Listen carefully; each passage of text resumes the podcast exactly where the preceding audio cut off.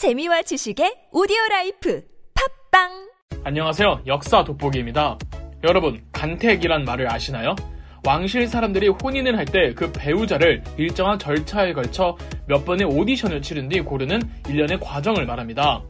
왕실은 한 국가의 상징과도 같은 존재이며 어, 왕실의 출산은 왕실과 국가의 안녕과 직결되기 때문에 상당히 까다롭고 엄격한 절차로 진행이 됐는데 이 간택은 어떤 식으로 이루어졌을까요?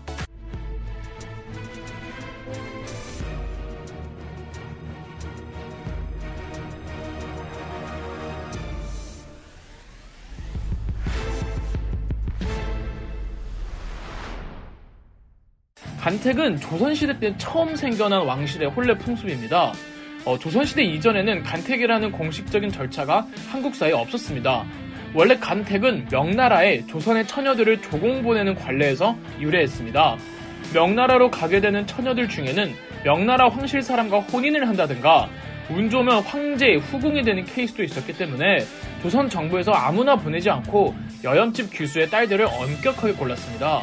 그런데 생각해보면 조선 왕실에서도 혼인을 할 때 이게 단순히 개인의 결혼식도 아니고 왕족의 결혼식인 만큼 왕족의 체면과 권위랑 직결되어서 조선 왕실 결혼도 엄격한 기준에 맞춰서 골라야 하지 않을까라고 누가 생각했을까요? 바로 태종 이방원이었습니다. 조선 최초로, 아니 한국사 최초로 간택을 처음 실시한 왕이 태종 이방원이었습니다. 태종 이방원 전에 태조 이성계와 정종 때까지는 간택이라는 개념이 없었습니다. 그 전까지는 그냥 별다른 공식적인 절차 없이 왕이나 왕의 엄마가 지목하거나 승인하면 끝이었어요. 그런데 한국사 최초로 간택을 통해서 결혼을 한 배필은 이방원의 왕비가 아니라 후궁이었습니다. 태종 이방원의 정비인 원경 왕후가 간택을 통해서 이방원과 결혼한 건 아니라는 거죠. 이방원의 그녀 원경 왕후는 이방원이 왕이 되기 전부터 이미 부부였습니다. 태종 제위 8년이던 1408년 태종 이방원이 후궁을 뽑을 때 처음 간택령을 적용합니다. 그리고 3년 후인 1411년 태종 이방원에게 정신 옹주라는 딸이 있었는데 이 딸의 남편, 즉 부마를 뽑을 때도 간택령을 내렸습니다. 응? 부마까지? 네, 간택은 좁은 의미에서 왕의 부인을 뽑는 절차를 말하고 실질적인 넓은 의미로 봤을 때 왕실 사람 그 누구든 배우자를 고를 때 간택령을 내릴 수가 있었습니다. 세종대왕 때에는 세종이 자기 장남, 그러니까 어, 문종이 세자였던 시절에 세종이 부인이었던 소헌 왕후와 함께 며느리를 뽑을 때 간택령을 내립니다. 물론 결말은 좋지 않았죠. 어, 세종대왕과 소헌 왕후가 며느리를 처음 간택을 통해서 뽑을 땐 외모를 별로 보지 않고 품성이라든지 다른 요소를 봤는데 세자와 금슬이 좋지 않았습니다. 각종 암흑술에 빠지기도 하다가 결국 폐서인 됐는데 이 때문에 두 번째 며느리를 뽑을 땐 외모를 유심히 봤답니다. 그런데도 이 장남 이놈이 어, 아내를 거들떠도 안 보고 두 번째 며느리는 같은 궁중 여인과 바람이 나서 또 폐선이 됩니다. 이후로 왕비나 세자빈을 간택할 땐 외모와 품성, 예절 모든 것을 다 따지기 시작했다죠. 아 그렇다면 간택을 거부할 수 있을까요? 아까 말씀드렸던 태종 이방원이 자기 사위 고를 때도 간택했다고 했잖아요. 그런데 왕실의 일원이 된다는 게 마냥 좋은 것만은 아닙니다.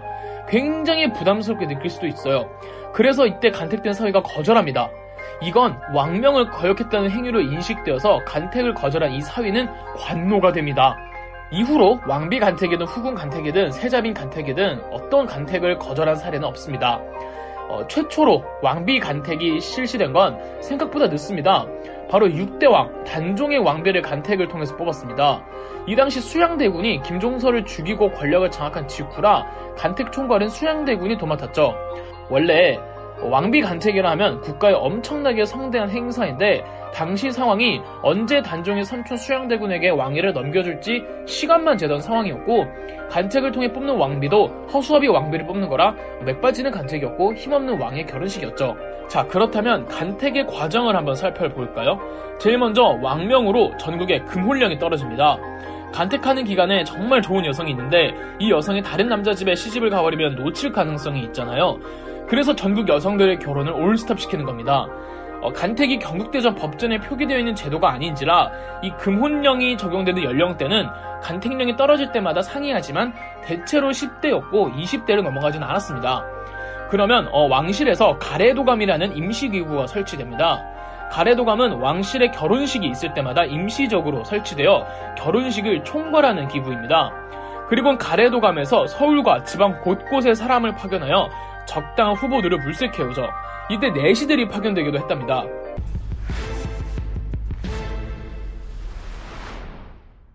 이렇게 모인 후보들은 총 3차례에 걸친 면접을 보게 됩니다. 1차는 초간택이라고 해서 15명 정도 추리 인원을 일렬로 쫙 세워놓고 외모와 예절, 품행 등을 심사합니다. 2차는 이간택이라고 부르는데 초간택을 통과한 5명에서 7명 정도 되는 사람들이 이제 왕실 웃 어른들과 식사를 하게 됩니다. 이 식사 자리가 2차 면접입니다. 마지막 3간택이 최종 면접으로 주로 왕실 제일 높은 어른, 예컨대 대위 혹은 왕비와 면접을 보게 되고 이렇게 최종 1인이 남으면 공식적인 결혼식 전까지는 궁궐의 별궁에 거주하게 됩니다. 혼례 날짜가 정해져서 혼례식까지 치르면 모든 절차가 끝나게 됩니다. 왕비 간택이면 중궁전으로, 후궁 간택이거나 세자 빈 간택이면 음, 적당한 별궁으로 거처를 옮기게 되죠. 이 세 차례에 걸친 간택력이 확실하게 자리 잡히고 초간택, 이간택, 삼간택이라는 용어가 생긴 건 조선 후기인 광해군 때입니다. 이전까지도 간택을 3차 면접까지는 봤으나 1차 하고는 2차로 끝내는 경우도 허다했답니다. 면접관으로는 왕이 원하는 경우 들어가지만 안 들어가는 왕들도 있었고 왕의 어머니인 대비 혹은 왕비 중 한 사람은 참석을 했습니다. 조선 후기로 가면 고위직 관료들도 일부 왕의 추천으로 참가하기도 했답니다. 최종 후보까지 갔다가 떨어지는 여인들은 평생을 처녀로 살아야 한다는 말이 있었는데 이건 낭설입니다. 근거 없는 소리예요.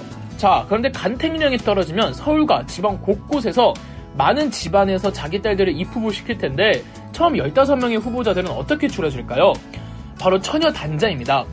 처녀 단자라고 여자아이의 생년월일과 집안 내력을 적은 문서를 궁궐에 올립니다. 그러면 조선 초기에는 맹인들과 무녀들이 점을 쳐서 15명을 뽑았대요. 옛날에는 맹인들이 앞을 보지 못하는 대신 미래를 볼 수 있다는 믿음이 있었거든요. 그런데 성리학 국가에서 맹인과 무녀라뇨. 조선 중기로 가면 맹인과 무녀는 제끼고 사주팔자와 집안 내력을 대신들의 합의하에 15명을 출했답니다. 사주와 집안 내력도 중요하지만 역시 외모가 빠질 수 없죠. 어, 당시 왕실에서 원하는 미인상은 일단 가슴이 크면 안 됐다고 합니다. 그리고 오히려 주걱턱을 선호하는 경향이 컸대요. 제가 봤을 때 이건 왕실 어른들이 좋아하는 스타일이지 당시 일반적인 미의 기준이 아니었을 수도 있어요. 조선 후기에는 집안을 가장 많이 보게 됩니다.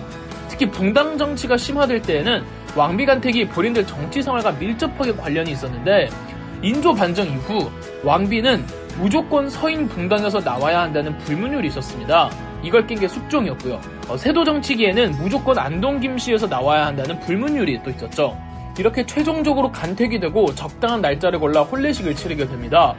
날짜라 하면 당연히 여성이 임신을 할 수 있는 몸 상태와 혹은 주역에 의거하여 여자가 아이를 잘 임신할 수 있다고 믿어지는 날짜를 맞춰 치르게 됩니다. 물론 이 주역에 의거한 날짜가 과학적인 건 아닙니다. 그리고 음양의 조화가 맞아 떨어져야 임신이 잘 된다며 낮과 밤이 겹치는 저녁에 보통 결혼식을 했고 어, 식이 전부 끝나면 부부는 일단 각자 처소로 돌아가 첫날 밤을 준비하게 됩니다. 왕 쪽에서는 별달리 하는 건 없고 왕비 혹은 후궁은 일단 목욕 재개를 하고 손톱 발톱을 깎고 방에 들어가기 전 완전한 나체의 상태로 옷을 다 벗어서 상궁과 나인들에게 소지품 검사를 받아야 합니다. 행여나 왕을 해야 할 흉기가 있지 않은지 말이죠. 이렇게 검사까지 끝나면 숙직 상궁이라는 나이 많은 상궁 한 명이 남고 다른 궁녀들 싹 다 퇴근합니다. 그리고 모든 왕의 성관계를 이 숙직 상궁이 디렉팅을 합니다. 아주 사소한 절차와 자세 하나하나 연출을 합니다. 뭐 임신이 잘 되는 자세가 따로 있다네요. 아 물론 바로 옆에서 같은 방에 있는 게 아니라 옆방에서 작은 구멍으로 엿보며 말로만 디렉팅을 해주었습니다. 이게 왕 입장에선 상당히 부담스럽겠죠? 이런 숙직 상궁의 디렉팅은 결혼식을 치른 당일 첫날 밤에만 이렇게 했고 이후에는 숙직 상궁의 디렉이 없었습니다. 그리고 공식적인 간택이나 결혼식을 치를 때 이렇게 힘줘서 하지 평소 왕이 상궁이나 궁녀와 동침을 할 때는 아, 이 정도까지는 아니었습니다. 그래서 왕들이 왕비를 간택할지언정 후궁을 간택하는 걸 그렇게 좋아하진 않았습니다. 왕비 사이에선 아이가 별로 없고 후궁들 사이에선 아이를 많이 보는 왕들이 꽤 있는데 뭐 아마 이런 복잡 미묘한 궁중 성생활이 알게 모르게 영향을 미치지 않았을까 합니다. 그렇다고 후궁이라고 임금이 막 아무나 불러다가 동침을 하는 건 아니었습니다. 물론 그렇게 하고 욕먹은 왕도 있지만요. 와 이런 거 보면은 참 이 왕실도 피곤한 것 같습니다. 여러분은 왕실의 일원이 될 수 있다면 하시겠습니까? 그럼 역사 돋보기였습니다. 영상 재미있으셨다면 구독과 좋아요, 알림 설정까지 해주시면 감사드리겠습니다.